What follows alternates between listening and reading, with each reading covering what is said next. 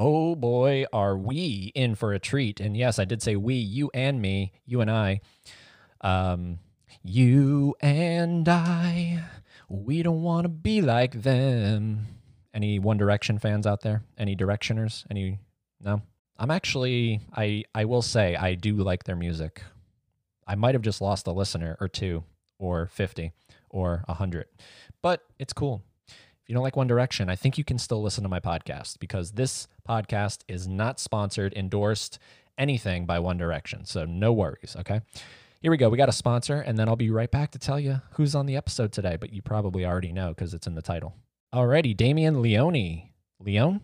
Damien Leone? Damien Leone? God damn it. All right, give me one second.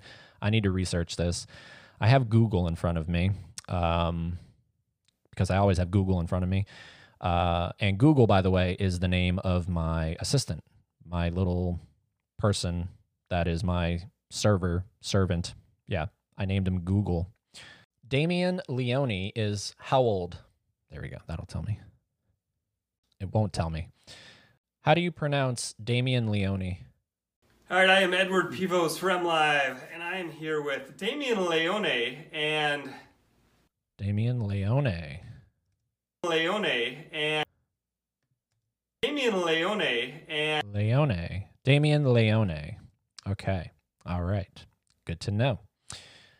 Alrighty, we are being joined by a incredibly badass filmmaker um, who unleashed arguably one of the most frightening characters of the last 5, 10, 15, 20, 25, 30, 35, 40, 45, 50, 55, 60. Yeah, years. one of the freakiest characters ever put on screen uh, in Art the Clown. And I have, I'm obviously talking about Damien Leone. Is it Leone? Leone? I'm sorry, Damien. I really do apologize, man. Uh, nothing but respect. Leone. I think that's how you say it. Um, it's okay, man. I hope you butcher my name, Eddie Green, even though there's not an e at the end of my name. But yeah, it, you know, this was a lot of fun. I I wanted to talk to Damien because I stumbled across Terrifier, and uh, that movie is something else. That is a that is a bizarre movie, and I just knew I wanted to talk to him because I needed to know all the little intricacies because you guys know uh, uh, you know cinema film movies is one of my all-time favorite things in life so i'm always ready to talk film and uh, so this was a lot of fun. Very easy. I was a little scared at first but he made it so simple to just talk and he's such a down-to-earth guy and i would actually love to do like a like a i was to say a standard but eh, we want to go uh, like above and beyond standard. I, I would love to do like a weekly podcast with him. I could. I absolutely 100% could. He probably doesn't want to do it.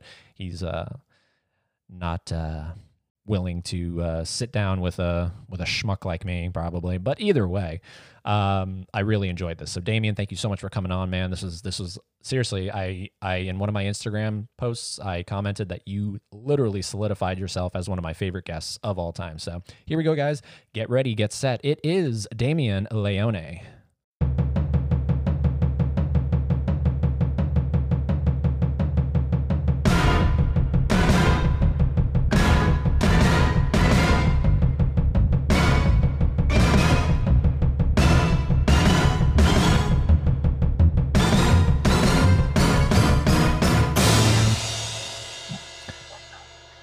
So I love that, uh, and I did this on purpose. I uh, I wore my my uh, Oh, there you go. my Pennywise. I don't have a Art the Clown hat yet. Well, a legit one doesn't exist yet. We do have a we did have a hats with the logo, just Terrifier on it, but uh, we'll definitely be coming out with some cool Art the Clown hats for sure. So that's so, so as of right now, that's the only official Terrifier hat. Correct. Yeah, yeah. Interesting. All right. Well, dude, it's nice to meet you, man. Dude, nice to meet you. I love the uh, Terminator figure you have in the back. It's fantastic. Yes. Oh, sweet. Yeah, I got one and two, and that's like my Cameron shrine. I Oh, call it. And I love that. Uh, so for everyone listening, because this is a strictly audio podcast, behind Damien is uh, a physical media library, and it's just amazing. It's just, Yeah. it's just so, uh, dude. Like, a- and I'm wearing the blockbuster shirt. It's like, Oh, that's awesome. you know, it's it's you have to be a, like, well, clearly you're a physical media guy. Oh yeah, big time, big time. Um, if you saw my old uh, VHS collection, I, I mean, I can't even. That's in storage bins and everything in my old house, but uh, hundreds and hundreds. It all started with the VHS collection. Oh yeah, dude. What about Laserdisc? Never got into that. Never. Into that one, no. Um, but lived, grew up living in the, you know, Pick a Flick, which was the mom and pop video store before I even went into say Blockbuster or uh, at the time it was West Coast Video and Palmer Video. Those were like when the chain started getting a little bigger. Yep. But I always loved the mom and pop place. That's where I saw all the gems. Oh yeah. Did you ever do um a family video? Have you heard of family video? No, No? not familiar. Okay. No. That must be like a southeast kind of thing. Cause I'm in Florida right now. Okay, yeah, yeah, yeah. I'm Yeah. Staten Island, New York. So That's interesting because I have a friend who saw that you were coming on and she was like, You have to ask him, was he born in New York? Because that's literally all I hear. oh really? Yeah, I was born in Brooklyn actually. Okay.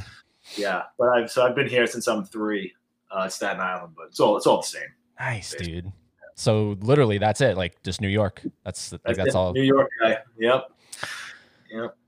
Damn. until these um until these conventions uh now i'm traveling the country a lot more but uh hadn't really gone. I've been to florida as a kid um i went to jamaica. That was basically it other than some other little areas around the east coast not a big traveler so. What are I you watched- uh what do you think about these virtual conventions that are going on right now? um i like them i did one or i think i did two so far. And it's cool. It's cool just to still stay you know you know stay up to date and uh still talk to some fans and things like that. It's kind of cool.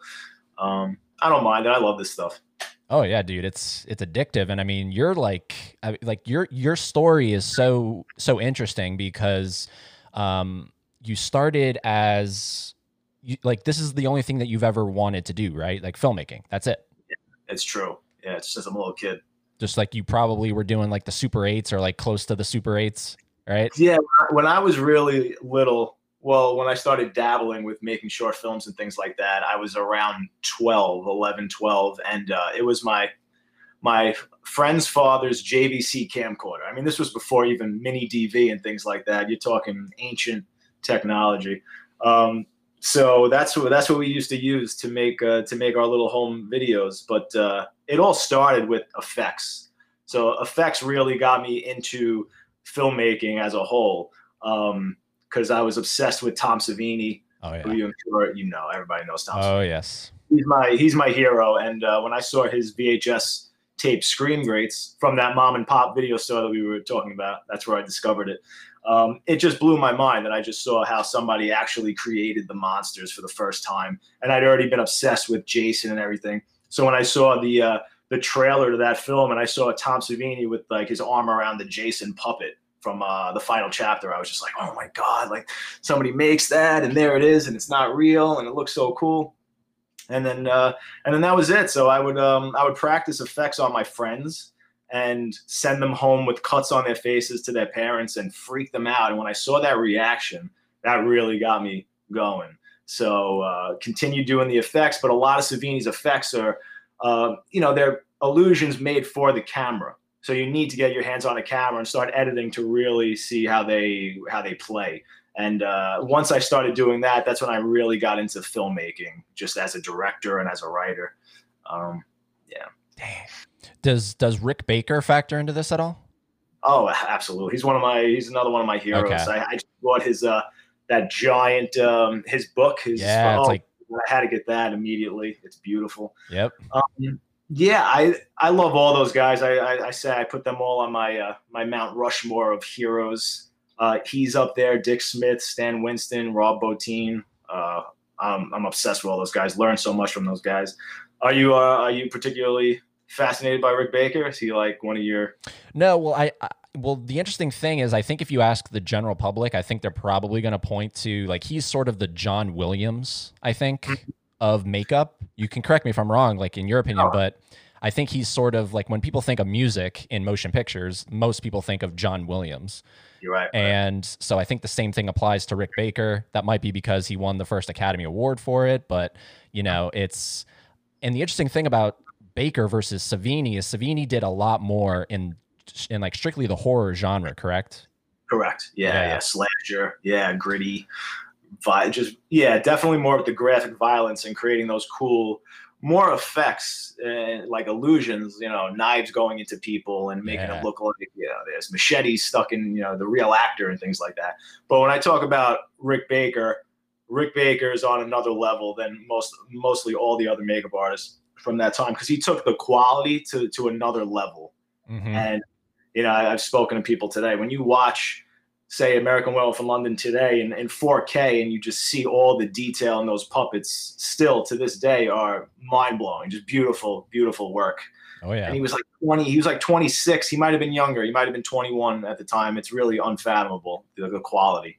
Yeah, yeah. And um, what do you think about the 4K uh, restorations? Because I know there's been some issues with uh, people that when you update an older film to something like 4K, what you're going to get is you're going to get such an enhanced photo or picture that you're going to start to see stuff that you maybe wouldn't be seeing if it was in a lower quality picture, you know? Oh, that happens for sure. I just um I don't I don't mind it honestly. I just got Jaws, which is my favorite movie of all time. I got that on 4K. Now I didn't watch the actual movie yet, but I watched um uh, I only had time to watch one of the special features, which is they go into the restoration process. Okay. It, it, it's amazing. I was just just seeing the side by sides and them going into the vault and getting the negative. And now the negative, the original negative, is kind of scratched up and everything. But of course, they're going in and painstakingly removing all the hairs, any scratches, you know, uh, colors from shots back in the day that they couldn't match. They're matching everything. So it's just, it looks stunning. It looks stunning. Um, I actually, I didn't realize until, and I've seen Jaws since I'm three years old, countless times, hundreds of times. So I I never even noticed that sh- until recently. The shot where the shark jumps on the boat, that uh, that it's two stuntmen for that wide shot playing uh, Hooper and uh, not Hooper, uh, Quentin Brody as the shark lands on the boat. Like I never even noticed that, but when you start watching it a million times and the quality's getting better, you know things like that start to stand out. Oh, shit. Yeah, yeah. Oh wow. Yes, he well there's a perfect example. So I'm sure like maybe in a lower quality DVD their faces were so pixelated, right? Oh my god. Yeah, and I grew up watching the VHS, which of course was like four by three. So the whole movie, I missed half the movie as a kid watching it. You know, it's it's it's unbelievable. yeah. Funny, like I had um I had Jaws taped on a VHS off of television when I was a kid. So I, I was watching it with commercials and stuff. It was from probably around 86, 87. And it wasn't until I bought the VHS uh, in like the mid 90s, maybe, that I actually saw the uncut version for the first time. I remember watching. Now, this is a movie at that point I've seen uh, you know 50 times 70 times and then when the uh the kid when alex kintner gets eaten and he's getting thrashed out of the water and you see all the blood flying i'd never seen that before because that wasn't in the televised version that i had so that Ah. that flipped me out when i first flipped me out i thought that was the craziest thing seeing a kid get brutalized like that was unbelievable Yeah, man. Yeah. yeah Well that memory. That release has just been getting nothing but but good reviews and it seems like Universal really does a good job with that particular movie Jaws. Like every time they do a new Blu-ray or something it just seems like it gets 5-star reviews across the board. yeah well they have they kind of treat that as one of their holy grails and rightfully Oh, yeah. so it's, it's just the best Now- the best. Did you ever get to experience the ride at Universal? i did Yeah. I did. Yep, yep. Yep. In 98 or something, 98, 99. Yep, that was fun. The King Kong ride, all those rides that aren't there anymore. Back to the future. no, yeah. Yep. Well, you know, it's the interesting uh, thing about the Jaws ride is that at least it got taken out by something that's somewhat in comparison, like maybe not on statue level, but just in terms of respect level, like the Harry Potter franchise. Like that's, you know, it is right. You know what I mean? Which is, fine, is amazing. for I've sure. on, on that, yeah. For sure. Now, if you go to Universal in California, speaking of Terminator, because I'm a huge Terminator guy, uh, when I started the podcast way back in the day, it was literally called Terminator 101, and that's all it was. It was just me talking nothing but Terminator. I had Michael Biehn on. I had. Uh, oh, I met him so briefly at a con, and he was so nice and so cool. He's so cool. He's so cool. Uh, And his wife is even cooler because she was the one that she was the one that put it all together for us because he's not Oh. technologically savvy. Okay. and we had to do something like this. So I was in touch with her, and she was setting it up. So, um, but if you go to but if you go to California, the Terminator attraction that was in uh, Universal Studios, it got taken out by the Minions from Despicable Me. Uh, that's tough. right? that's that's a that's a tough one to swallow. Tough one. I'm sure it's still great though. All those rides, uh, the technology is amazing. But And then and then here in Florida, because this was the original uh, attraction of Terminator 2, this one got taken out by Jason Bourne. They just put in a new Bourne stunt show. okay, okay. So I don't know, like that one's a little better. Like it's not the minions, but it's still it's Jason Bourne. It's uh, like I don't know, it doesn't seem that relevant, you know? Yeah, he doesn't have quite. He's not. Uh, he's not at the Indiana Jones uh, No. statue, so to speak. But uh, Yeah. I've only seen the first Bourne movie. Uh, I gotta. I gotta brush up on those. I hear they're incredible. Oh yeah, yeah. Like like n- not taking anything away from it, but it's just ah, it's Yeah. you know what I mean? No, I do know exactly. What you mean. It's Uh. I got a question for you since you're such a huge Terminator fan. I was talking to. I was actually talking to my actress. Uh, Lauren the other day about because she just watched Terminator 2, hadn't seen it in a long time. Ooh. And it's one of my favorites. They're both uh, one and two, two of my favorite movies of all time. Yep. So the end of Terminator 2, okay? Do you think that he actually feels human emotion or he just understands it? Because I've gotten into this debate so many times with people, and nobody agrees with me. I mean, nobody. okay, so the question: Does he feel human emotion, Yeah. or is he just understanding it now? Yes. Yeah. Based off of the way you phrase that, I think you fall into the category of you think he actually feels it, right? I do. I do. Okay. Yeah. See, okay, so Oh no, go ahead, go ahead. I was gonna say if we're gonna base it off of his line, right? His line to John is, "I I know now why you cry, but it's something I can never do."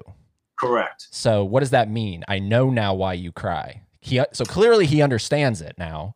Mhm, Does he feel it? But if you feel it, you're gonna be able to cry, right?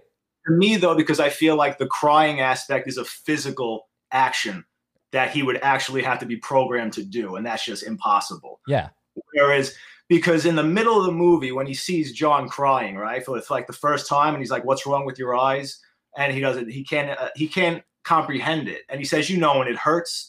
And he kind of just like brushes it off. He doesn't get it. Uh-huh. and it's not until he has to say goodbye to him that he says i know how you feel. Like to, to me it's like trying to explain to a guy who has no taste buds what sugar tastes like. Like you can't possibly describe it to that person. He'll never understand what it tastes like to me that's the same thing with like human emotion it's it's just something you can't grasp unless you are human and you experience it that's me anyway i don't know i'm going off here but no, uh, dude, I love it, man. Seriously, I love that shit. Like I love this geeking out stuff because oh, i love it yeah you know, like that's something like seriously, had I thought of something like that, but I didn't. I did 50 episodes of the podcast Terminator 101. That like literally is one of like something I would have done. I would have dedicated a whole episode to does he actually understand what it means or, or not, you know?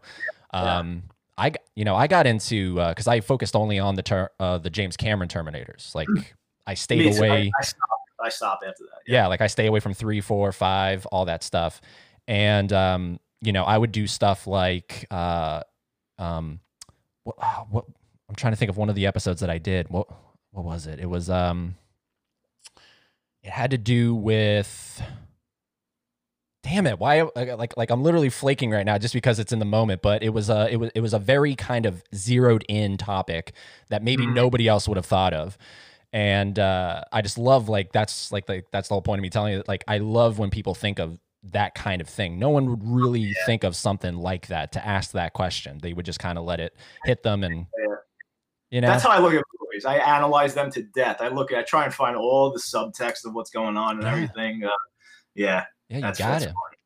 That's And that, but that that's really interesting that you're uh that you're that you're in a genre right with Terrifier with All Hallows Eve with with everything that you've done so far you are in a um like you're like you're in one type of genre are you trying to continuously stay in that genre like a Rob Zombie or are you, or are you going to try to maybe as the as the as the films roll out are you going to try to maybe branch off into other genres I love horror to death. It's my favorite. Uh, it's my favorite genre. But I would like to eventually branch off into something, something along the lines of, say, Taxi Driver. okay It would always have to be some sort of crime, some sort of criminal element.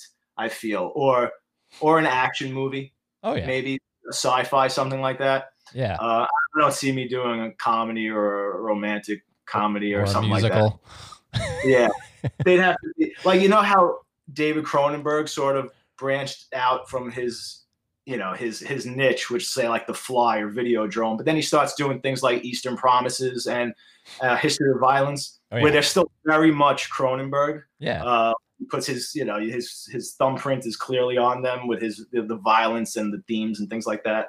Um, so if I can go in that direction eventually, that would be cool. But I have no problem sticking with straight horror. Yeah, for sure, man. I um Yeah. it's um it's sort of like um you would probably do something just based off what you said, you're a fan of Joker. Is that Oh, yeah. I did, yeah, I liked it a lot. Okay. So something like that Mhm. maybe? I would love to. I would love to. And that was cool. That was. I feel like that movie was just uh, an homage to so many other classic movies. Like it had the Taxi Driver feel. It had the King of Comedy Mhm. feel. You know, I, I know Scorsese was affiliated with that somehow, but uh, you definitely felt that that uh, that essence. Oh yeah. And I mean, you know, it's it's it's interesting, especially talking to you. I mean, he he is a he is in a way uh, a, a cinematic clown, right? He is a Oh yeah, he's arguably one of the most popular uh, cinematic clowns, so to speak. But I don't think people think of the Joker in the same way that they think of someone as, let's say, Art, Pennywise, um, even like the Yeah. uh, like like the um, the killer clowns from outer space. Um, Mm-hmm. I don't think people think of that. I like I think of because you kind of those those characters, like including Art, they're sort of you don't really know too much about what they Mhm. are, who they are, and then of course you get Joker. Joker is really kind of he is human, so to speak, and Yeah. and um, or not even so to speak, he is human. But like Art, people are kind of people don't know what the hell is going on. Like like myself included, we don't know what the fuck is going on with Art, right. right? Yeah. Well, I think with the Joker, it's because he's been around now forever. Like even our, our grandparents, it's almost like they can't even remember a time where the Joker didn't exist. He's he's so part of pop culture. And, you know, and he's he's just this this epic character, this epic villain. He's got to be in the top three villains of all time, probably in pop culture. Maybe, arguably. And the Uh, T one thousand in there. So yeah, yeah.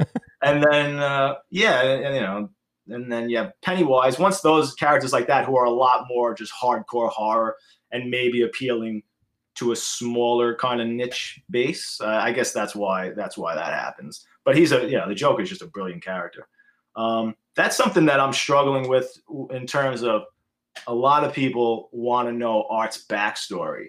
Um, and that's one of the things that's kind of split down the middle as to there's like two camps. There's people who are desperate to know what he's about, and then there's the other camp who are like, "Oh, you're going to destroy the mystique if you uh, if you say what it is." That's the downfall to every villain is when you reveal their motives or their backstory. It loses it loses all of its power, Yeah. which I do tend to agree with. So I'm trying to trying to walk a fine line, see if I could please both sides if possible.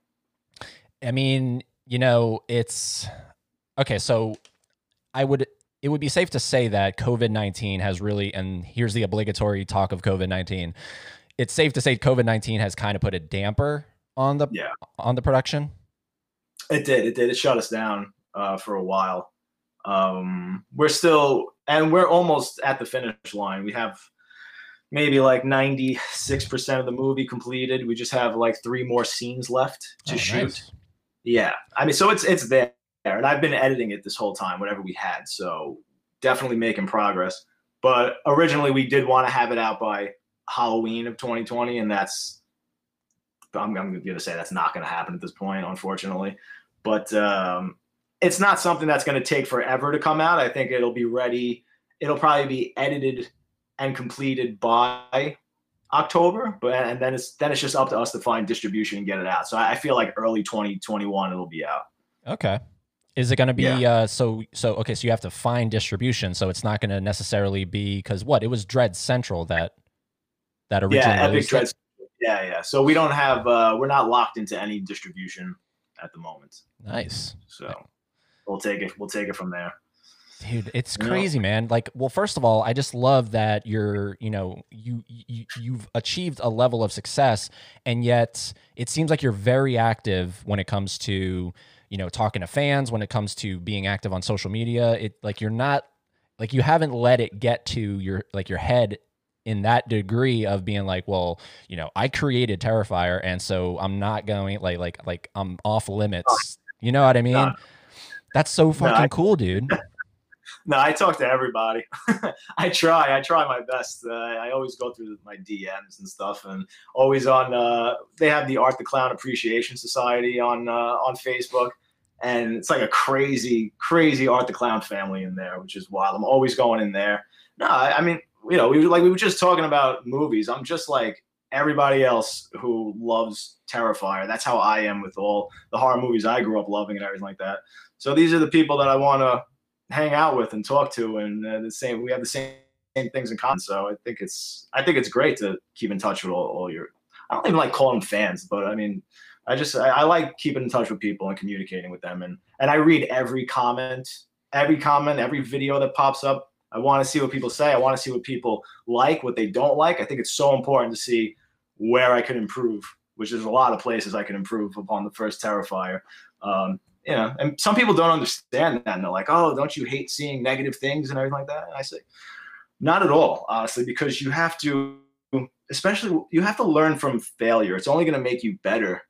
So there, either there's only two options. They're either trolling you, or there's validity to the criticism, and you can learn from it. So I love, I love looking at everything. I think it's very important. Oh, dude, it's a but this is the interesting thing for everyone listening. So I originally had reached out to Damien on Facebook. I don't even know if you like did you see that message or no? Like did you check your Facebook? I'm not on Facebook as much as Instagram. Okay. Yeah. So Yeah, like I don't know like I think I just thought it like cuz uh, Facebook Messenger kind of pops up on like if it's like your phone it'll just pop up and I thought okay, maybe that's maybe the best way to get in touch with you. Um, but then I made a post on Instagram and it went something along the lines of I reached out to Damien and I want to get him on because Terrifier is the first movie in a long time that has simultaneously blown my mind and pissed me the fuck off. And and Oh, and uh, and I was so surprised that you instantly replied, "I'm down to come on."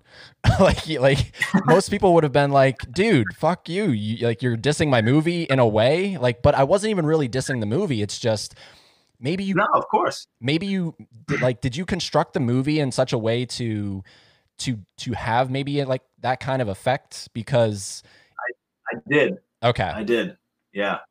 I especially I don't know I don't know what pissed you off, but when I killed when I killed the Tara character, I, I knew I was gonna piss the audience off there.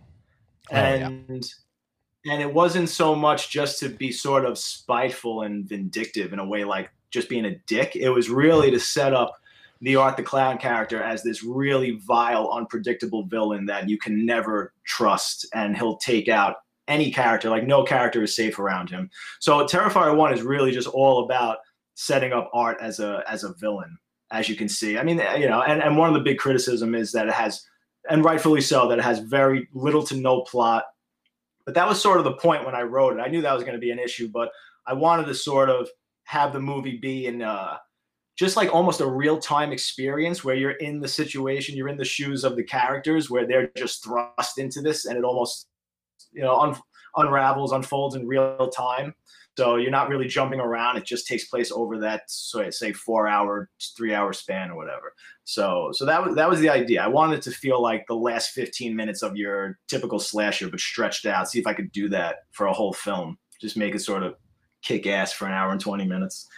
Whether I succeeded or not, I don't know. But that was the uh, that was the goal. Well, no, I think it uh, just based off of because I mean, this is people are talking about it like it's a like it's like the, this is a new icon. This is essentially, I think you can maybe trace back to Jigsaw as the last real kind of prolific horror icon, and then there's sort of a there's sort of a gap in there. Some people talk about Victor Crowley from the Hatchet movies, um, but you have like a real gap, and then all of a sudden you have Terrifier, which now that it's on Netflix, I think it's even sort of right. Like that's sort of propelled it into a whole other level because now you have casual people that necessarily aren't looking for it at a convention.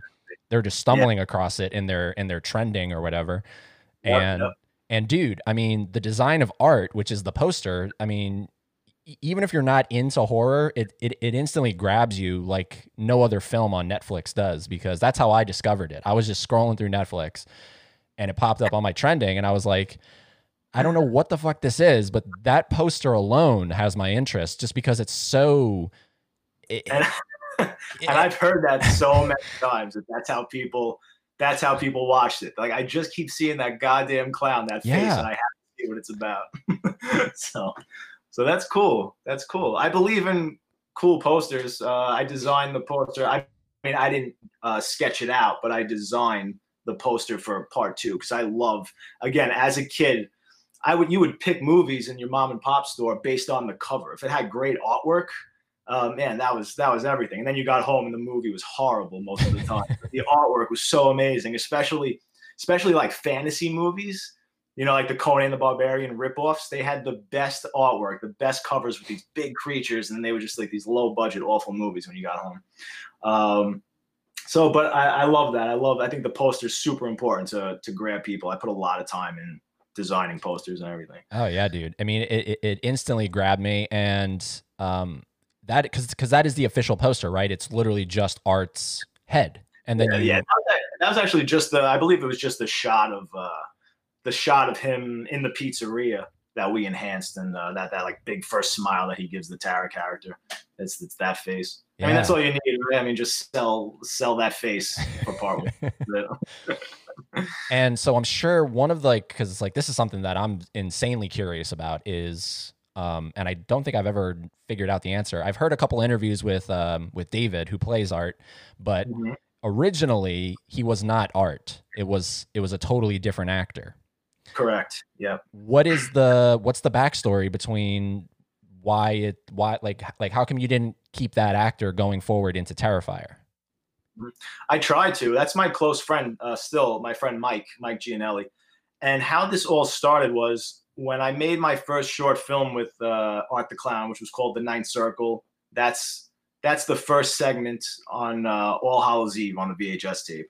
Um, so at that time, Art the Clown, like that, that short film that I made, The Ninth Circle, was going to be my calling card. It was my first official sort of short film that I was actually shooting on 35 millimeter film. And back then, you didn't know how to break into the industry, and everybody just said, "Look, make a make a short film that's going to stand out and get it into festivals, whatever." So I said, "I'll do something that's pretty. It's just short and kick ass, and I'll put all my effects in it. I'll pack it out with creatures, and if if they don't like the movie, maybe they'll like the effects. And I just always had this idea about a clown. And I figured we'll start the movie off with the clown, but the clown's only the supporting character. He's only in the beginning. And he basically just abducts this woman, uh, injects her with a needle. She passes out, then wakes up in the hands of this demonic cult. And that was it. The clown's out of it.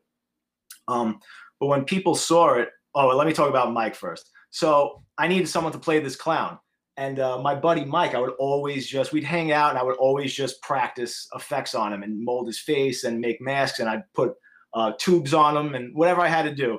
And I'm like, Mike, I got this clown character. I'm like, don't worry, you don't have to act. He just kind of sits there and smiles and makes faces. I'm like, it, it's it's cool. You could do it. Trust me. And he's like, all right, I'll do it. And then before you know it, like everybody who saw that movie just kept talking about the clown character, no matter what. Like the movie was cool, but that clown, you might have something there. I'd like to see more of him. And then it was like, all right, Mike, you want to make another one? We'll do something like a 20 minute short, and it's just focusing on the clown now. Sure, I'll do it.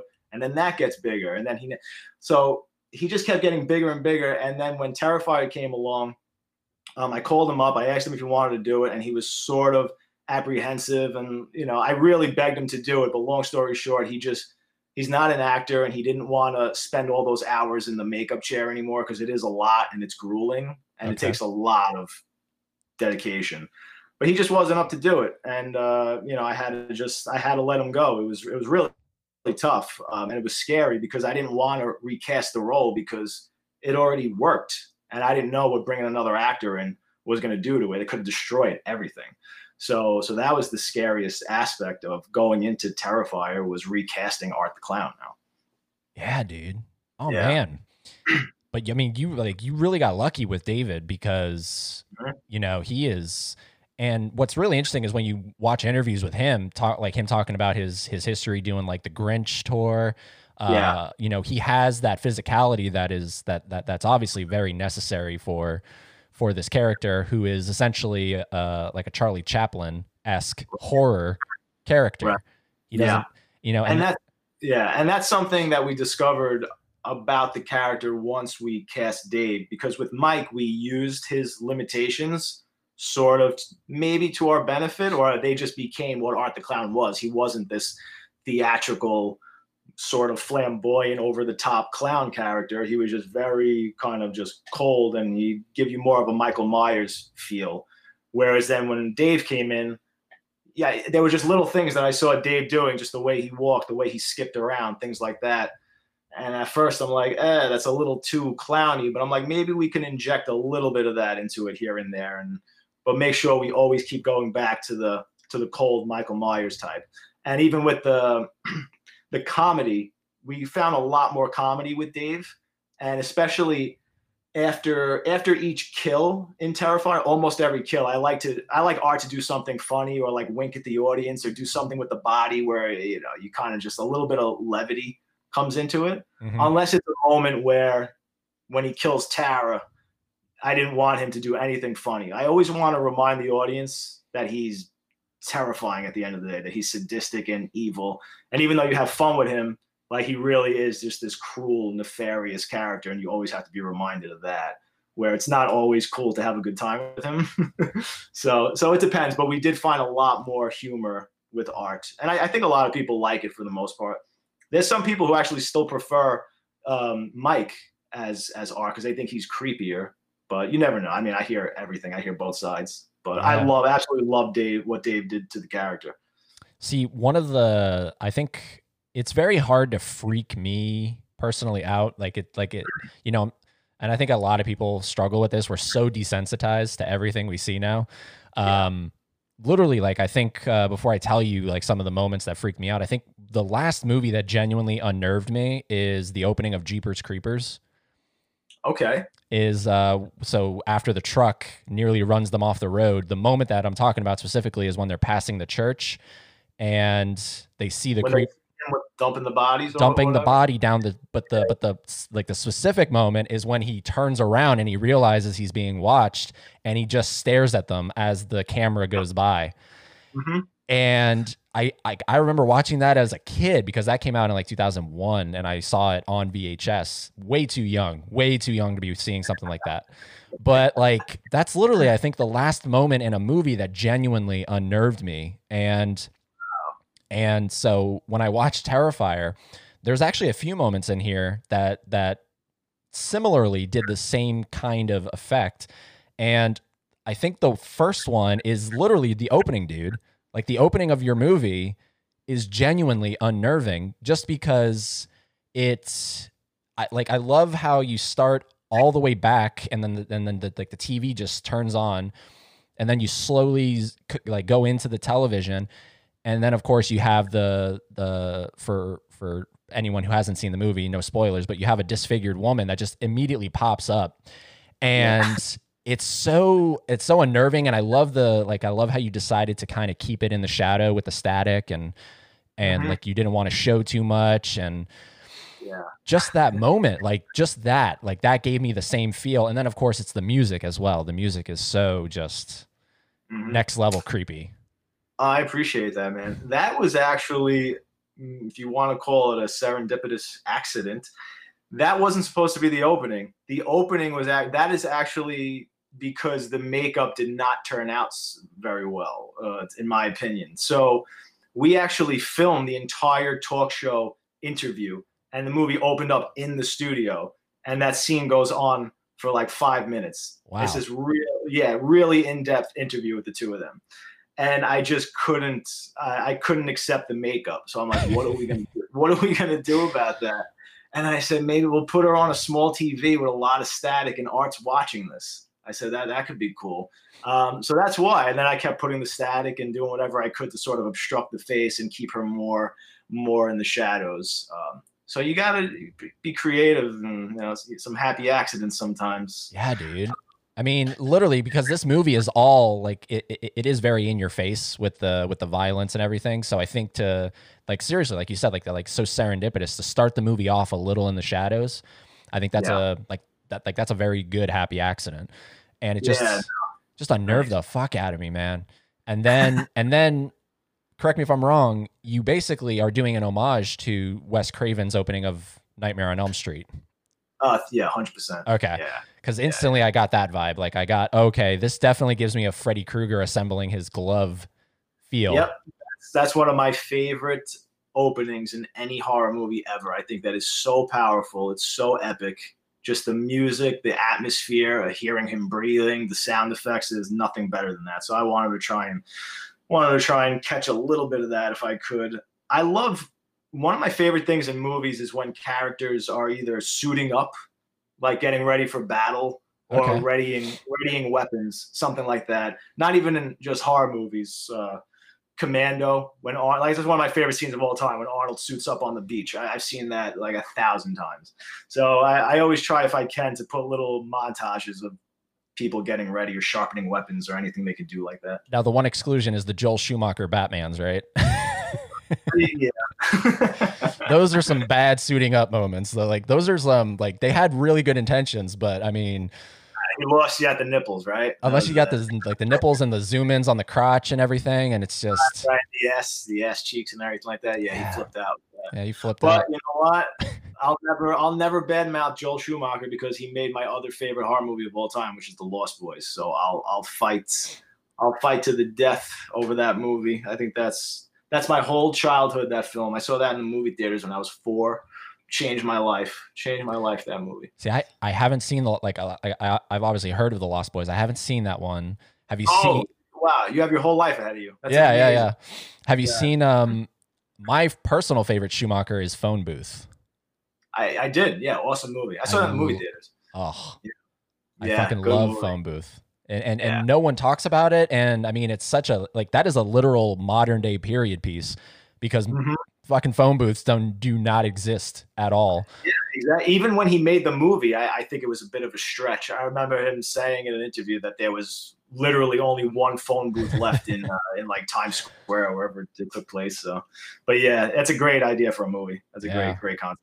I like I just have such a soft spot for that movie, and no one knows about Phone Booth. Nobody knows about Phone Booth. That's a shame because that really, that really is a cool movie, and that's a that's like a real time movie, right? It's Oh, yeah. all, yeah, with the Yeah. clock and, and yeah, that was cool. I enjoyed that. Yeah, I Yeah, love he's a dude, Joel Schumacher. He really, Oh. really was. He's hundred got some percent. great movies under his belt. Hundred percent. I love one location movies. Those are like those are some of my favorites. Whether you're doing Phone Booth, 127 Hours, Buried with Ryan Reynolds. Oh yeah. Have you ever seen um, Twelve Angry Men? Oh the yeah, original.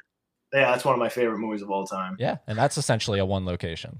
Yep, yep. Yeah. Jury room and, and the bathroom. That's basically it. Um, I've seen that countless times, countless times. Yeah, me too. There's something really cool and a little claustrophobic. Even movies like Night of Living Dead, you know, just being trapped someplace, The Thing. Even Yep. though there's more locations, but you still get that sense of dread and being trapped. Yeah, I like that. Would you would you count Terrifier as a single location, even though you do have the pizza parlor, but mainly we're like it's all in this apartment complex. Yeah, mainly. I, I guess technically no, but it does mainly take place in one location. Um, I see some people are happy that that's not the case after seeing the the trailer for Terrifier 2. I've noticed people saying, "Oh, I'm glad it doesn't all take place in one location." So that's good. Well, that, I mean, that's sort of like that sort of goes to show just how like the culture we live in today, where we're like we're even like we even can't deal with a single location movie. You know, like that's how Right. like that's how short our attention spans are. We need to see a consistently changing backdrop, and yeah, it's like there's really nothing wrong with with a single location movie as long as the filmmaker knows how to do it right. And you know, in the case of you, you did it right. In the case of uh, I think his name is Rodrigo Cortés with Buried. If you like, Yeah. you- have you seen Buried? uh, I haven't. I know all about it. though, Okay. but yeah, that's pretty amazing. That is see that. literally like no joke. You're just like- in the coffin with him the whole time. I mean, basically, yeah, That's it. That's it. that's it. That's it- you, do not leave the coffin. The only time you leave the coffin is when you see a like a like he uh, gets a video of his wife, and that's it. But you but like you see him looking at it. It's not like you go into the video and you're part of the video. You just see him looking at it, and oh man, it's just like that's an exercise in filmmaking of how Yeah, you were how you're able to just maintain suspense for 90 minutes and there like there's only one gripe I have with that movie, but uh, I'm not going to spoil it because you haven't seen it. But Um, look, if something's good, uh, people will appreciate it. They'll they'll accept it. That's really what it comes down to. Because yeah, attention spans are so short today, but at the same time, you'll have people listen to a three-hour podcast if it's entertaining enough, right? I mean, I do I do all the time. I'm constantly constantly watching Joe Rogan's podcast. Oh yeah, so, dude. Yeah, it's, it's like the most entertaining thing to me. So, well, what what but like what did you just say there? You said watching, right? So you add in the visual element. Now, I think if you take away the visual elements, something like this podcast, you might get a little bit of a drop off in terms of audience just because now you have to literally focus on strictly audio. but, and but on the flip side, I mean, you would listen to this while you're at work, or if you're like me, I would I would be listening to this while I'm, you know, in Jersey at my producer's house prepping effects. So I can't, wa- I don't have time to watch it, but at least it's on in the background. I can listen to it. So 100%. And I'm going to be there for three hours at least. So that's um, that's perfect. Uh, again, if it's good, even even like um, binge watching, right? People binge watch a show. They'll, they'll watch. I have friends who watched uh, Game of Thrones. They, they they did like the entire series just to catch up to the to the last one in like a month or whatever. So that's a that's a lot of dedication. And so if something's good, if it's good storytelling, you'll you'll get the audience. Hundred percent. And uh, on the flip side, you have The Walking Dead, who has uh, Nicotero attached to it, right? Uh, He's- one of my heroes as well. I was gonna say he's sort of like a modern day Mount Rushmore. Like if there's a modern type of uh, like if you're gonna uh, like so obviously the like the classic I I would say is Rick Baker, Stan Winston, and I guess we'll put uh, Savini in there. And um, Well, I would put Dick Smith, who did The Godfather, The Exorcist. Uh, he's he's a legend, total legend. Um, but then if you go back even further, you have uh, you have Jack Pierce, who did Mummy, Wolfman, Frankenstein. You got to throw him up there. Then you have Lon Chaney, who was in the silent era, and he did Phantom of the Opera, Oh. Hunchback. yeah, Yeah, he was really doing some insane things. So, and those still stay hold up. You see the you see the Phantom of the Opera makeup, and that's gonna that's gonna be effective till the end of time. I mean, you don't want to run into that guy in an alley.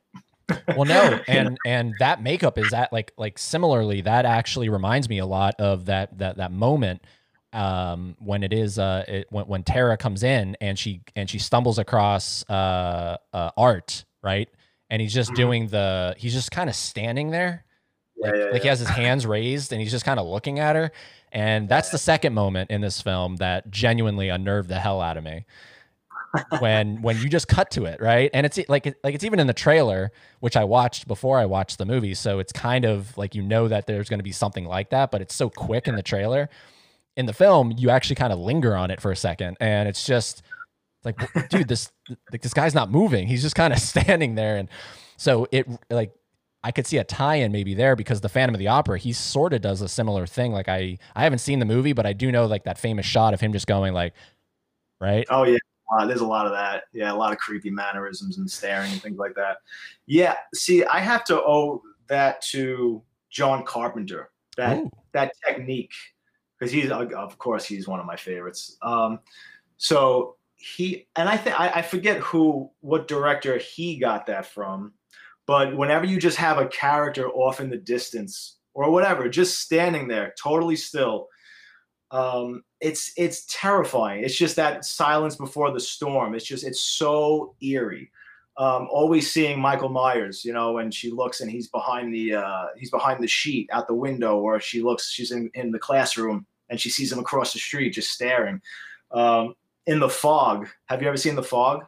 I've seen Halloween. I have not seen The Fog. No. Oh my god, the fog is unbelievable, horrifying. He does that all the time. He always shows the ghosts just silhouetted and staring. nice. And you just no music, anything, and you know like any second something horrible is gonna happen. It's a brilliant, simple technique that one of the only things that freaks me out in movies. Uh, jump scares, things popping out here and there, it really has no effect on me whatsoever. But just something staring, not moving, so Yeah. something intimidating, yeah, very creepy. Very yeah. creepy. and, and and again back to the creeper i mean what are your thoughts around those like because i mean obviously if anyone listening doesn't know like those movies are kind of shrouded in in real unfortunate circumstances because the actual director is he's like a convicted pedophile or something and Oh, the Jeepers Creepers. Oh, okay. Yeah, yeah. And so like anytime I talk about these movies, I always feel sorta because I talk about them positively. Like I feel kind of like I'm always in battle, like a good and a bad angel on my shoulder. It's like Eddie, you can't like these movies because they're made by a like like like the worst human like alive. And then I hear you. Uh, I mean, look, one of my favorite movies of all time, is, Rosemary's uh, Baby? And I will I will never stop watching that movie. It's um it's one of my all time favorite movies. So I don't know. I guess we're both going to hell, buddy. I will. I mean, maybe. I mean, I'll probably go there, but based off of based off of what you put on film, you might be getting there a little sooner than me. Like some people would probably say you're getting there a little sooner than me, just based off of the fact that you cut a woman in half, That's it. We did. right? Like Okay. that's Yep. the that's the like you had to know. This is like this is gonna be the like the talked about moment. This is gonna be you can't really beat this in a way. Yeah, we absolutely did. Uh, if we pulled it off, so we knew we knew it had the potential to be something really cool, and that was the scene that we talked about the most. We prepped the most. Um, we took the longest with the special effects, making sure they looked as good as we could make them look. Oh, And uh, and really, we have to give almost all the credit for that scene to Catherine for actually being such a trooper and lending her body like that to us. And like, there's no there's no illusions. She's really hanging upside down, naked by her ankles. There's, I mean, it is what it is, and that was that was intense. It was a little dangerous. Um, cold, dingy environment, probably in the winter when we shot that in the middle of the night, and you know, she could only be upside down for 30 seconds at a time before it really started getting to her. So we had to be on our A game. We were very serious. We had to be like a well-oiled machine and know exactly, you know, how to get her down, how to get her back up immediately. And it was it was rough. But uh, she, when I casted her, and then I met her where she lived to have coffee and talk about the role, she was just so adamant about that scene and making it look as cool as possible. She was all for it. She's like, "This has to be the, like the greatest kill anybody's ever seen. Like, let's do it. Let's go all out." Uh, that's what you need. That's what you want. You pray for because that could have that gone wrong. You know, just having the wrong actress could have made that an absolute nightmare. You, you know, I've, some of the worst experiences I've, I've ever had on movies is just with bad actors. So thank God that was not one of those circumstances. Yeah. What about the criticism when you because obviously I would think that's the that's probably the when you're reading comments like you love to do. I'm like I'm sure that's the one that you stumble across the most where people are going, you know, they're divided literally. Like they are cut in half. They're like some of the people love that scene and some people think that is like the epitome of what is wrong with with with people. Which I love. I love hearing in that circumstance.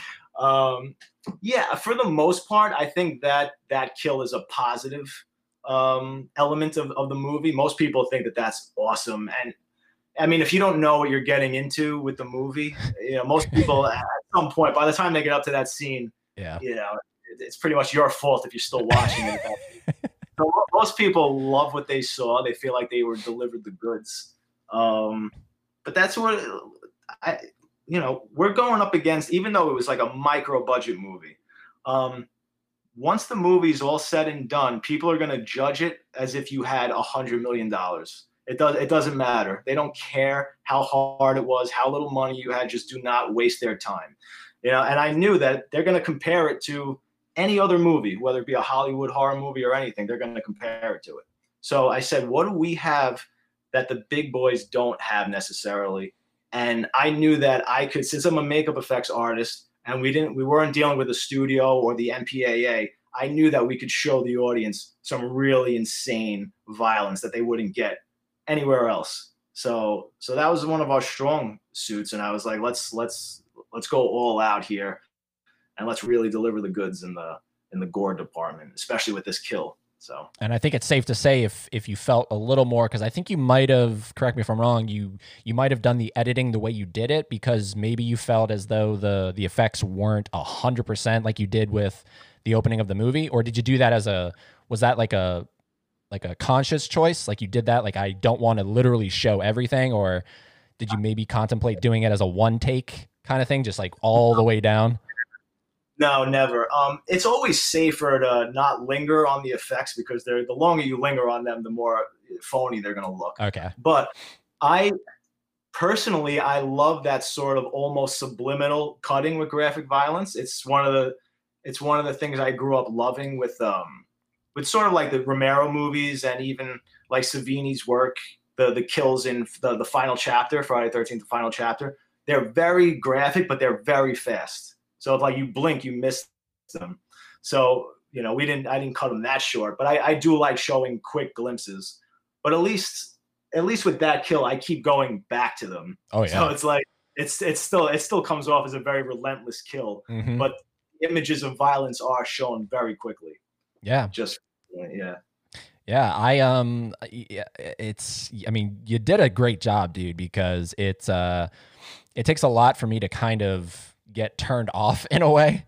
And um the last time I can remember that happening is Eli Roth's The Green Inferno. Oh, Um, that kill was incredible when they cut off all his limbs. Yeah. Yeah. Yeah, yeah. I remember Brilliant. like I remember watching that in the theater and I have a pretty strong stomach. It doesn't do like it takes a lot to really make me go, okay, I'm questioning my my taste now. And I was watching that movie and I look around at the people watching it with me and I'm like, we're like like we're fucked up. Like we're like Yeah. we're like we're not we're creating this right? Like, yeah. like we're just watching this and we're just like like we're kind of taking a pleasure out of it. Yeah. I've had those moments myself, believe it or not. Um, have you ever seen Mel Gibson's Apocalypto? Oh, dude, that's one. No, that one I need to see. That's on my watch God. list. You need to see that immediately. Yes. The movie is stunning, stunning, brutal movie, brutal movie. And there's a there's a crazy, crazy sacrifice sacrificial scene where they just have all the um, they have this tribe captured. They bring them to the top of a pyramid, and they just keep one after the other, just chopping their heads off and cutting their hearts out. Oh, and. I, I started to have a fucking panic attack in the theater I was because I was like, this shit actually fucking happened. I'm like this, you know what I mean? I was like really putting myself in that situation. And it's just something about it being like hot and broad daylight, the middle of the afternoon, and people are down watching it, eating fucking fruit. And I'm like, oh, horrible, horrible. So yeah, it's it's powerful stuff, man. It, it really can have an effect on you. Yeah. I but like I like the that stuff fascinates me because like it really is you have to ask yourself why are we, you know, what is the where do you draw the line of like like Mm. you know what I mean? Like I recommended Yeah. this movie to my to my father, right? Terrifier. I, like I recommended after I watched it, I was like, you got to watch this movie. Like this movie is next level bizarre. Like this is something that you just just watch it. just watch it. It, it. It's unlike any other thing you've ever seen. And so he watched it and he was like, I, you know, I liked it. And uh, until we got to the cutting in half part. And then, and then I was like, this is too much. Like, this is just like, and then, and then it turned him off. Right. So it, it, it fascinates me how some people can just be okay with it. And then some people have literally a dilemma with a fictional piece of material. Like, this is not based on anything. This is not just like, this is just out of your mind. And then he was like, you know, when you're talking to the guy, ask him about like ask him about that moment because that what went wrong? maybe like yeah, like to yeah, to like say it lightly, like did he have a bad childhood? no, man, not at all. Actually, I had a really great childhood. Like, See, that's the of friends. ironic part. That's the ironic part, isn't it? Yeah.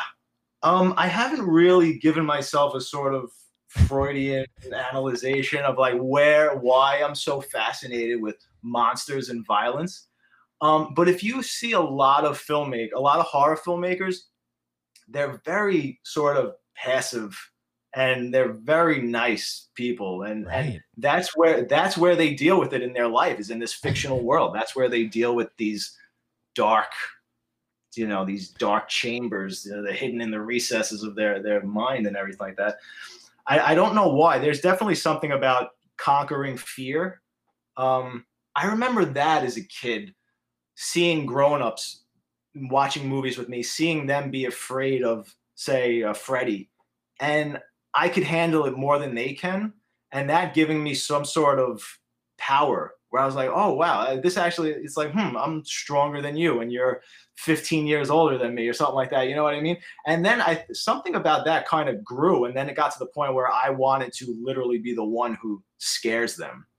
Um, so I don't know. There's definitely something there, but you know, and real life violence really freaks me out, uh, which blows people's mind.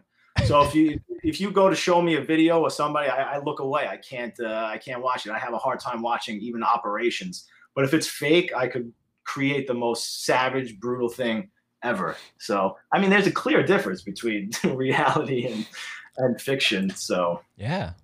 yeah, and Yeah. and then but then you just have those people that that that can't separate it right and i'll include my dad in that because it's like what the hell i mean yeah it's a movie so it turned you off but you know like that's sort Which of what i it's it's understandable. I mean, I you know I totally get it. I don't think your dad's a weirdo for that. I think we're we would be the weirdos for for loving it.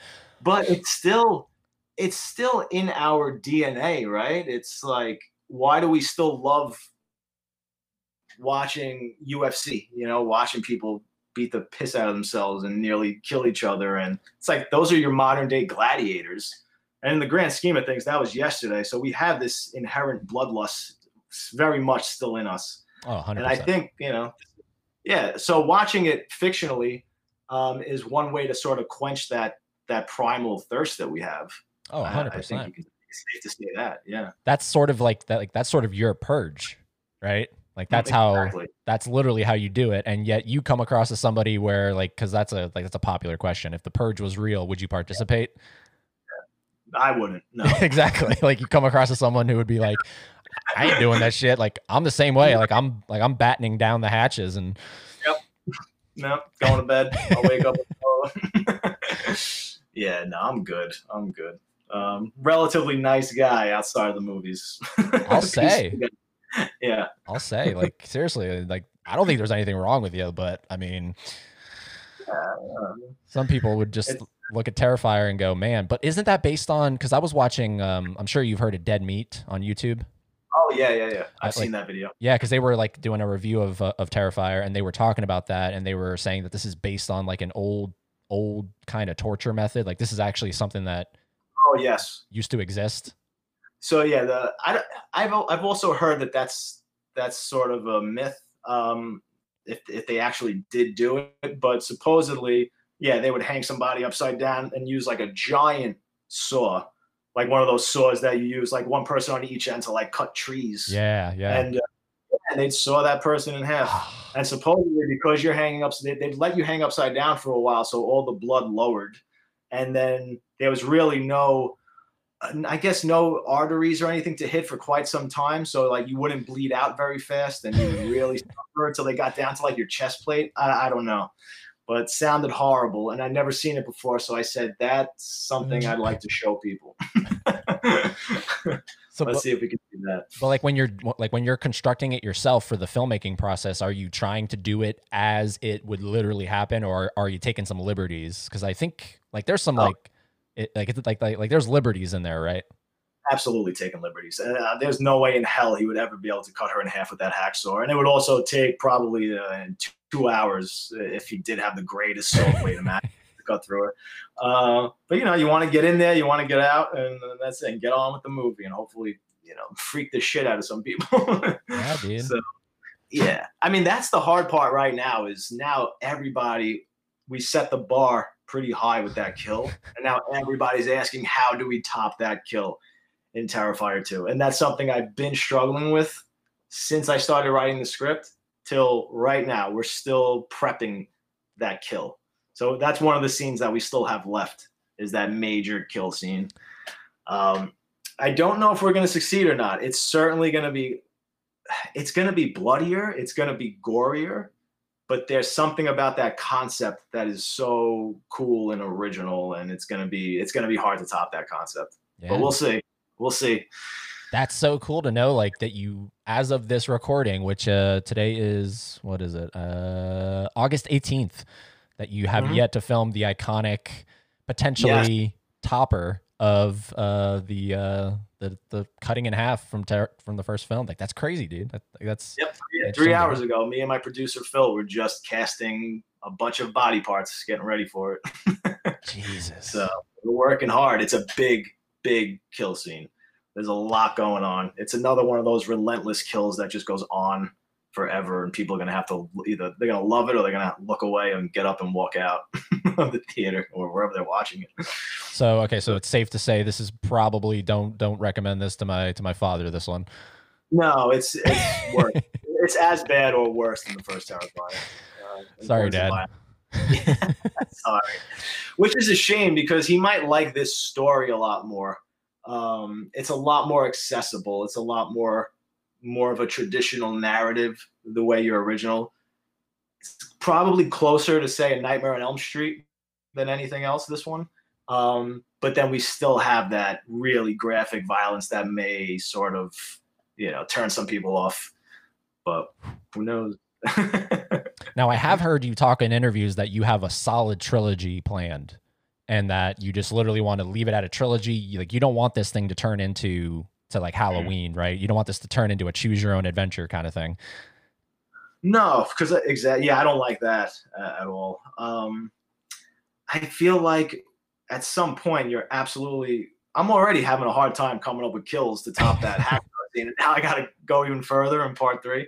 Um, so at, at, what point is it just going to become very redundant and it's just gonna? You, they all eventually jump the shark at some point you know, not to discount those movies at all. Let's say I'm above them because I still watch all of those movies. I watch, uh, I, I love, you know, deep into the series. I watch all of those movies. So it's not that. It's just a lack of imagination that you're inev- inevitably going to run into.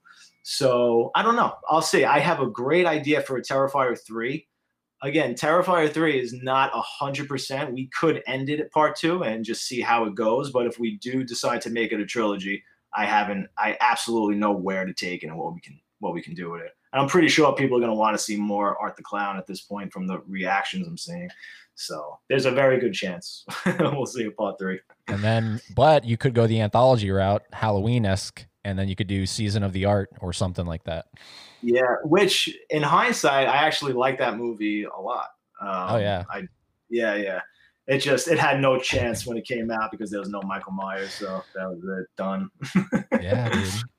It's uh you'll uh, so do you think art is like so it's hard to separate, you know, because you are the guy that created art. So me asking this question is a little tricky, but if you can try your hardest, do you think as the creator, do you think art is a actual horror icon? Do you do you think of him as that or do you try to be nah, like he's not there yet?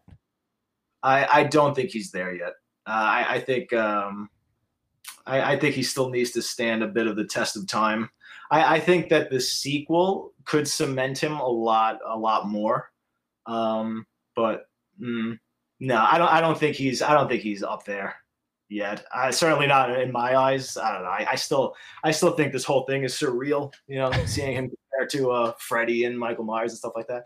I think it's amazing. And don't get me wrong. I absolutely saw the potential in this character, and that's why I've been making subsequent movies and shorts with him since I created him, trying to get him to this point where we are now, because I de- definitely saw the there was promise there.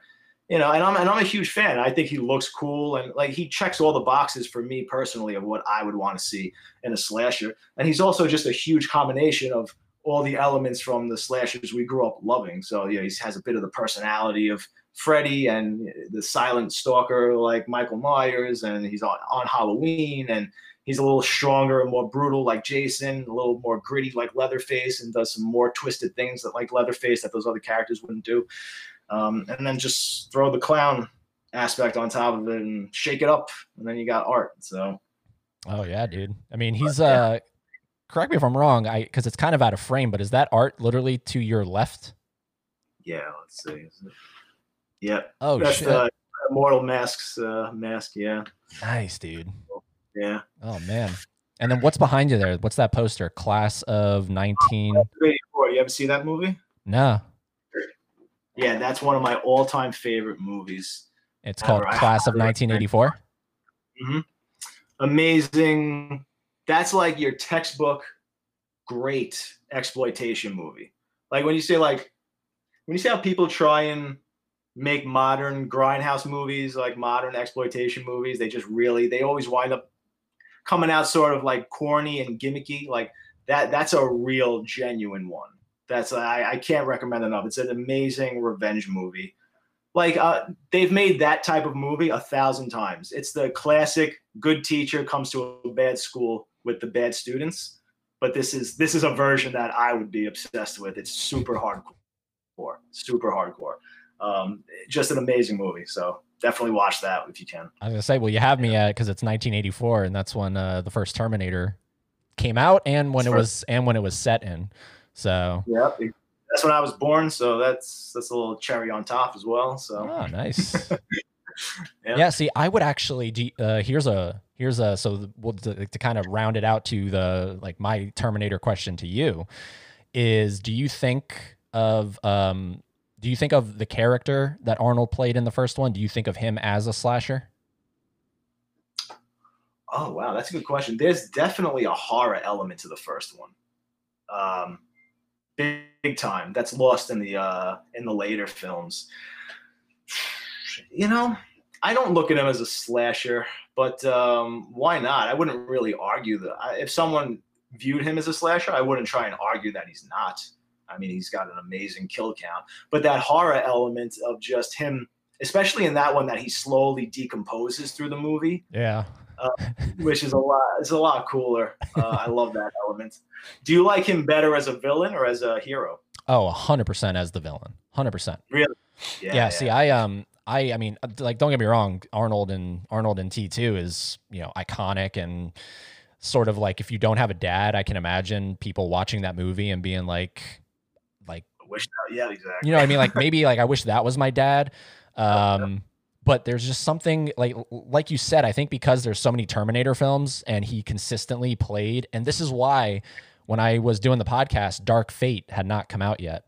And I was I was so adamant about either A going back to Arnold just somehow being a bad guy, but I was really hoping they were going to make him the human uh kind of prototype. Right, yeah. That, that they based model off of. Something like yeah. that. Like somehow you can work that into the story, make it make sense despite all this time travel bullshit. And they didn't do that. You know, they made him again like a like a Terminator, and now he's just settled down. But now he's he's sort of doing what you're asking about at the end of Terminator 2. Now he's even further along in that evolution. Gotcha. Okay. Yeah. Yeah, I didn't see it yet. Oh, okay. Um, oh, okay. So you haven't seen it. Yeah, I feel the same way about the Terminators that I do about the Alien trilogy. Once they got to Alien Three and they killed off my beloved characters from Aliens, I checked out. I checked out. Yeah. Uh, to me, the series ends at uh, Aliens, and they lived happily ever after. yeah. Yep. That's one of my favorite movies of all time. All time. Oh my god, I'm obsessed with Ripley in that movie. Michael Biehn in that movie. Bill Paxton. I mean, the characters are stunning in Aliens. Oh my god.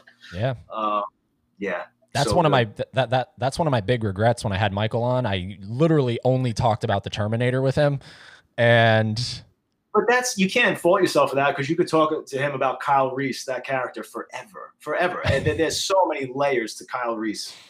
Um, I actually, he's my favorite part of Terminator. To me, it's Kyle Reese's story. He's the hero. I mean, he's the he's the one who has to just an unfathomable mission just to go back in time, try to stop something you know is essentially impossible. The fact that he just goes back completely naked and vulnerable into a time that he's never been in, it's brilliant. It's just the most amazing setup ever. I I love that character so much, so much. And uh, yeah, it's so cool. I, I, love stuff like that. Even like all the um, the religious sort of elements that uh, that he put into it, like JC, like John Connor, Jesus Christ, and then Kyle Reese is like the you know the Holy Spirit coming down, Immaculate Conception, all that beautiful stuff. That that's so cool. That's yeah. so cool. Just keep reinventing mythology.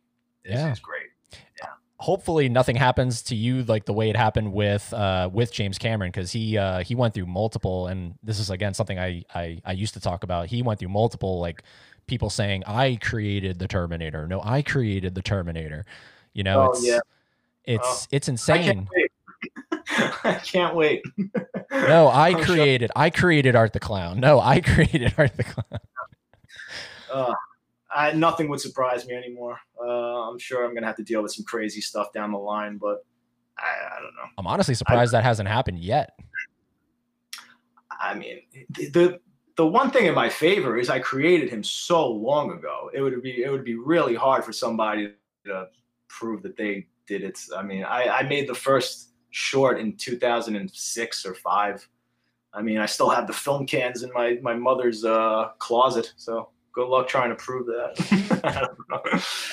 you know. Yeah, like it's it's it's it's just nutty how someone but literally they've always been disproven. Like they've always like the like the famous one is the Harlan Ellison, which if you watch the whole film You can hear some things about that. Yeah. Yeah, like if you watch the whole film, the first Terminator film at the end, they had to include a credit to him. It says like the producers wish to acknowledge the works of Harlan Ellison or something like that, and that was Wow. how that was how they settled out of court. So the, I'm sure, I'm sure they had to pay a lot of money too. I'm sure that person's living great. But who knows? Maybe that person's actually telling the truth, and that would suck for them as well. So oh well, what, what in this case he's dead. so he took it to the grave. uh, I don't know, I'm siding with Cameron on this one. Uh, yeah, like well, me too. I mean, to like to me, like it's just unfortunate we never were able to get both of them in the room. Like that would have been a really interesting documentary. Get him and Cameron to sit down at a table and just like do like a like like, like a podcast esque form conversation of like That's what I say. If one of them's willing to do it and the other one's not willing to do it, you got to go. You got to side with the one who's willing to do it because clearly the other one's got something to hide. that's know? true. Yeah. So Okay, so if someone comes out right and say they they made art, I'll come on your podcast with that person and let's let's uh, let's have it out. Yeah, because I can actually uh, bring a third person in here, so we'll do it. but but I but literally I don't wish that even on you because that's just like that's a headache you don't need. Yeah, yeah. But I mean, based off of like if Terrifier 2, man, Terrifier 2 could, you know, sh- catapult it, like you said, even further. And that's the unfortunate part. It's like, where do you want the level of success to stop? Like, do you want the level of success to just continuously rise? Like, do you want to be the next John Carpenter or, or are you okay being Damien and at the level you're at right now? Oh, as long as I could just make movies and I could do that for a living. I mean, I wouldn't mind living in this small studio apartment for forever. Like, I, it's has nothing to do with that.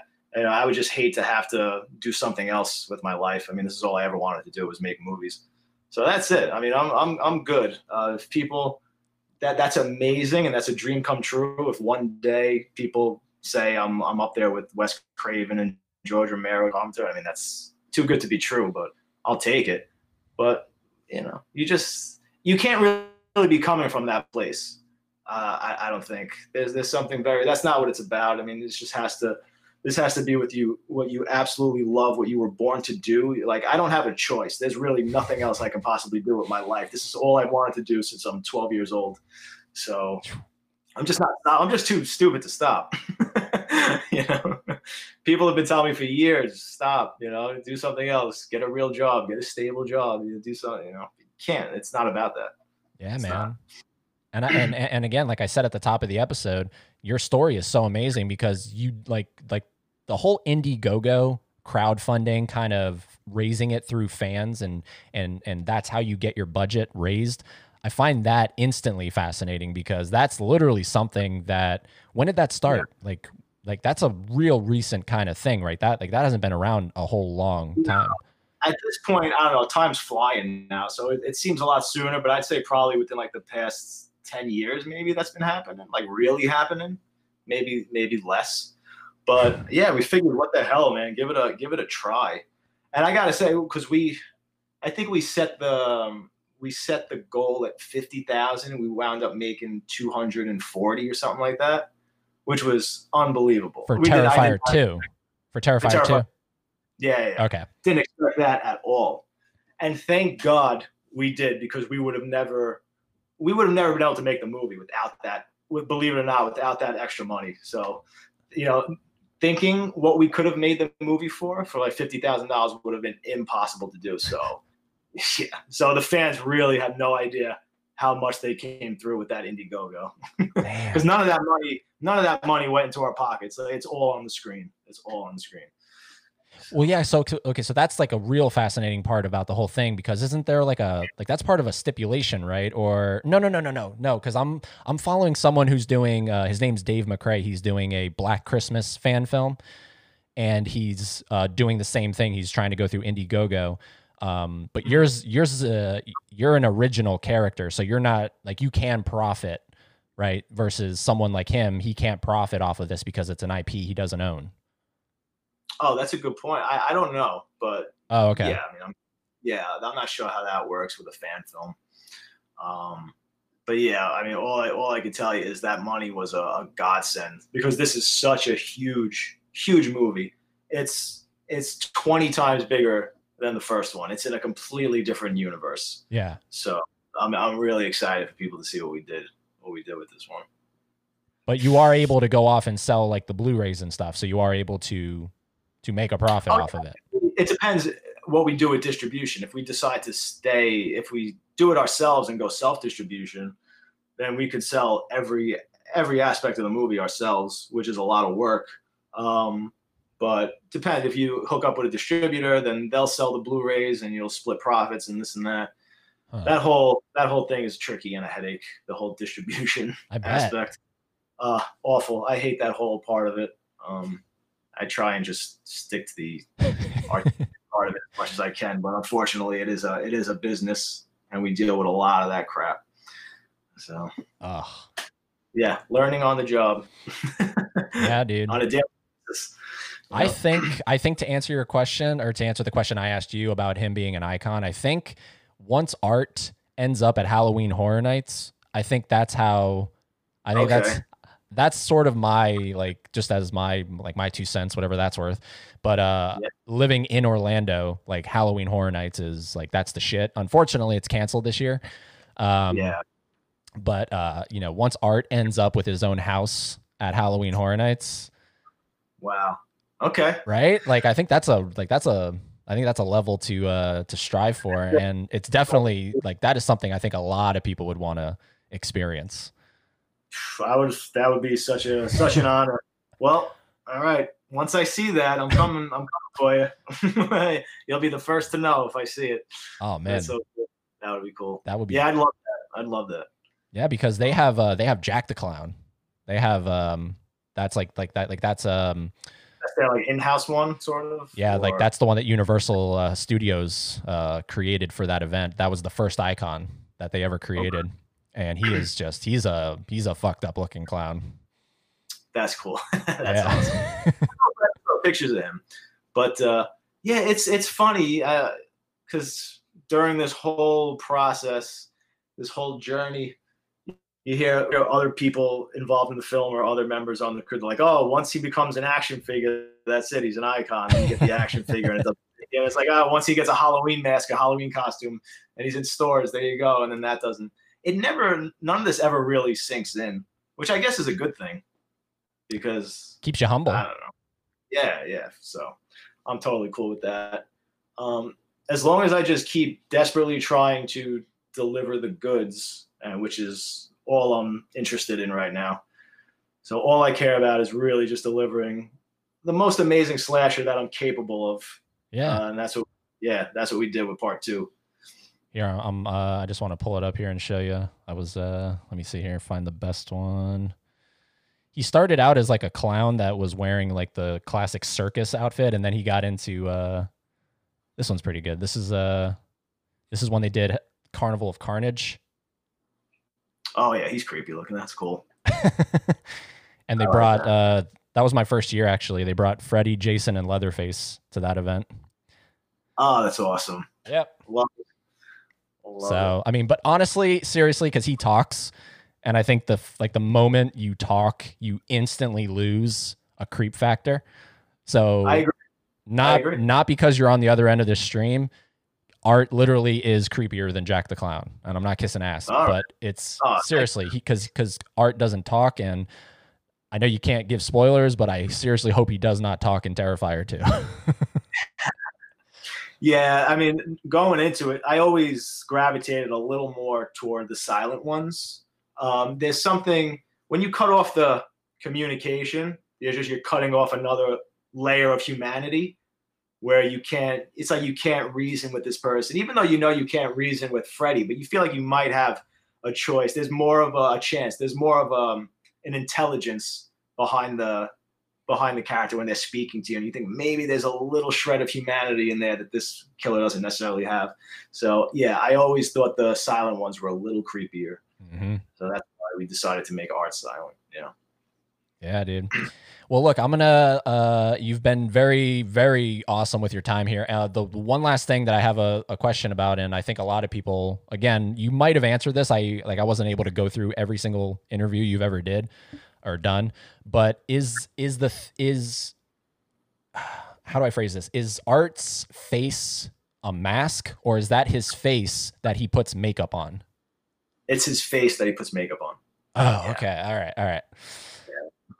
because it's it's really hard to decipher because it looks like it could be a mask that he puts on or that he's like like prosthetically painting on somehow or Well, yeah, he definitely has a very uh, exaggerated facial structure for one.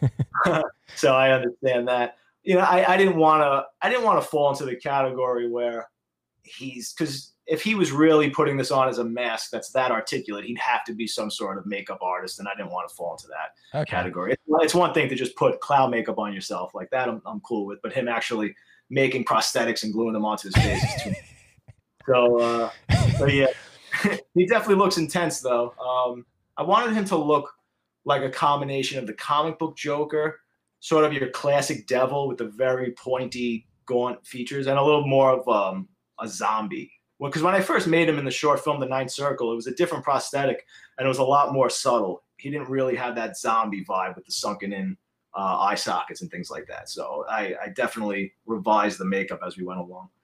Yeah, dude, it's it's amazing looking. It's uh it's very uh it you know it, it definitely makes sense what you just said there. I don't know why I didn't think of that because then of course like you said he would have to be some like Hollywood makeup artist with like a grudge. like Rick Baker gone wrong or wrong or something. Which would sound pretty awesome, actually. Did you see his episode of Rogan, by the way? Rick Baker's? Of course. I lost my mind. I couldn't believe that was actually happening. Yep. Couldn't believe it actually happened. That always like like that'll happen every once in a while where I'll be because normally Rogan's guests are people that you've never heard of, but that are still incredibly interesting. And then of Yeah, course, yeah. like every once in a while, like today, he just dropped uh, David Blaine. I, I already, I'm already like, like an hour into it. Oh, shit. Stunning. Oh, dude, One of the best episodes I've seen so far. I'm Oh so God. hyped for that one because I love like I used to do magic and and and Oh, Blaine. oh, you're gonna lose your mind. It's so good. It's so good? Yeah. Ugh, thank God, and and and, and, thank God. He, just tell you- sorry, I think there was a little delay there. I'll just tell you that he's actually like doing magic tricks during the podcast. It's unbelievable. To Joe Rogan, is, but like, is Joe Yeah, kind of being sure. dickish about it, or is he just sort of like perform magic for me? No, going with it. And the way David Blaine sneaks it in is if he's not doing the trick, and all of a sudden he starts doing it. It's, it's amazing. It's Oh, great. dude, I'm so hyped for it. Yeah, I but like I love that stuff. But the Rick Baker one, that was I love that one, and I I love Rick Baker's voice. I love how just he's so calm. Soothing. Yeah, Yeah. Uh, Like- yeah. you know he's perfect for a podcast. Like, why doesn't Rick Baker have a podcast? I know. Well, he's starting to utilize uh, social media a bit. You know, you can see. I mean, unfortunately, he's retired, but he still is constantly making things. So he's constantly showing his sculptures and whatever little pro- personal projects he's doing on his Instagram, which is so cool. That's great, though. I mean, he's living the life. He doesn't have to work, and he's just literally doing what he loves every day with no pressure. I know. He's just like waking up and being a kid every day. That's got to be amazing. So cool. And So- one of my favorite stories is he was like, uh, the Universal wanted me to paint Jim Carrey green for the Grinch.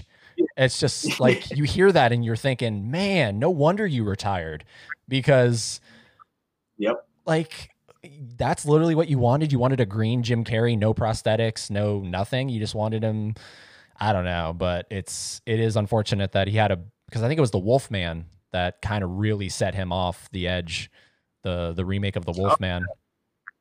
Yep, it's happened to him over and over again. When he was when he was making uh the 19 was it the 76 King Kong, they didn't even want King Kong to be an ape. They wanted him to be a giant caveman type creature. Oh. and he refused. He refused. Like they gave him a shit ton of money to go build a prototype of this caveman and he refused to build it. Didn't tell them and he just went and built an ape suit and, and they like the executives came to his studio, or whatever, and he just came out wearing the ape suit and scared the shit out of him. He's like, "This is what King Kong's gonna be," basically, which is amazing. But yeah, you got to listen to the monster maker sometimes. Oh man. you know, yeah. and I and I seriously hope you never come like that that that you haven't run into that on on your stuff, but you probably haven't because you are independent, right? So you really have a hundred percent say. Yeah, um, for the most, I mean, with the Terrifiers, yes. When I made All Hallows Eve, there were some parameters I had to I had to stick to. Um, the whole VHS angle, like I, di- I didn't want to do that. I thought that was so obviously so much like The Ring, and I thought that was ridiculous. But they were at the time those movies, the movies VHS, those anthology movies Yeah. were popular. So they were just, they were just piggybacking off of VHS and they were like, "Yeah, this is going to be our VHS, so we got to get a VHS tape in there." Yeah. So like things like that, yeah. So you can only imagine, and that was peanuts, absolutely peanuts. You can't. I mean, when there's two hundred million dollars on the line, you're gonna have to listen to a lot of people with a lot of power. So that's scary. I'm not looking forward to that. Um, I don't know. I would, like you said before, I would be totally happy doing this, making low budget movies, just as long as I'm able to make them and support myself. I would be perfectly happy. I, I don't. I don't need to be in Hollywood or anything like that. I mean, as long as I can just make what I want to make, I would be very happy. Very happy. And uh, as long as it's ninety percent or uh, above in terms of uh, creative control. Yes.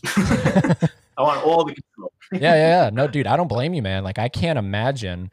Again, like going back to Rogan, like that's what I love about the dude. He never, he like he's never really gone off, and you know, now that he has this Spotify deal, he, you know, like I was a little worried when I heard about that, and I was thinking like, what's gonna change?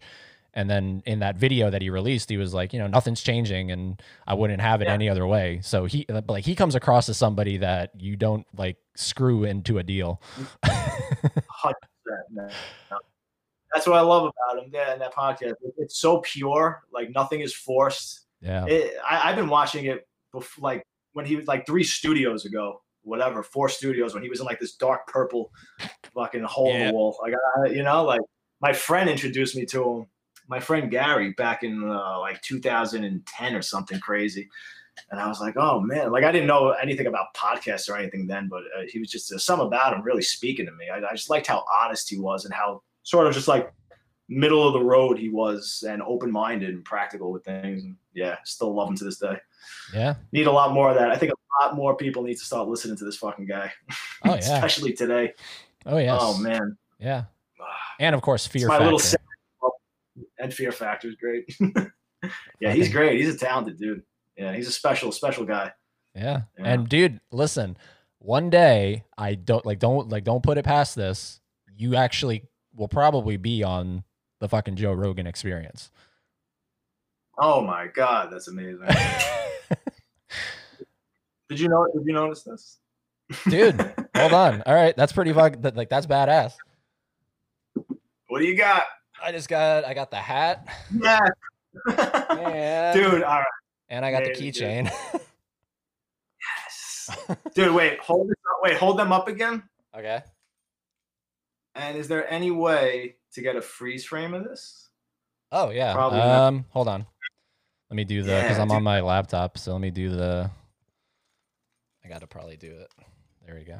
Something like there we go. And then It's- one second. Hold on, because now I'm dragging it. I'm doing this with my left hand, so because I was gonna get a like a freeze frame anyway. So this is perfect. All right, on the count of three. One, two. There we go. nice. Fucking awesome, dude. I love it, man. Two two Rogan fans. Oh, big time. That's fucking great. Well, look, Damien, this is uh, this has been a lot of fun, man, and um, I I literally wish you nothing but the best with Terrifier 2, and um, definitely want to stay in touch with you because I uh, I like I think you're one of the coolest, humblest, down to earth, talented guys, and I love the fact that you haven't let it go to your head. So it's badass, Oh, man. It. I appreciate it. This was a blast, dude. You're you're the man. I had such a good time, dude. So thank you so much for reaching out. This was a pleasure. I'll come shoot the shit anytime with you, man. This is great. Fucking awesome. All right, man. I'll talk to you later. All right, take care, buddy. Bye. Bye.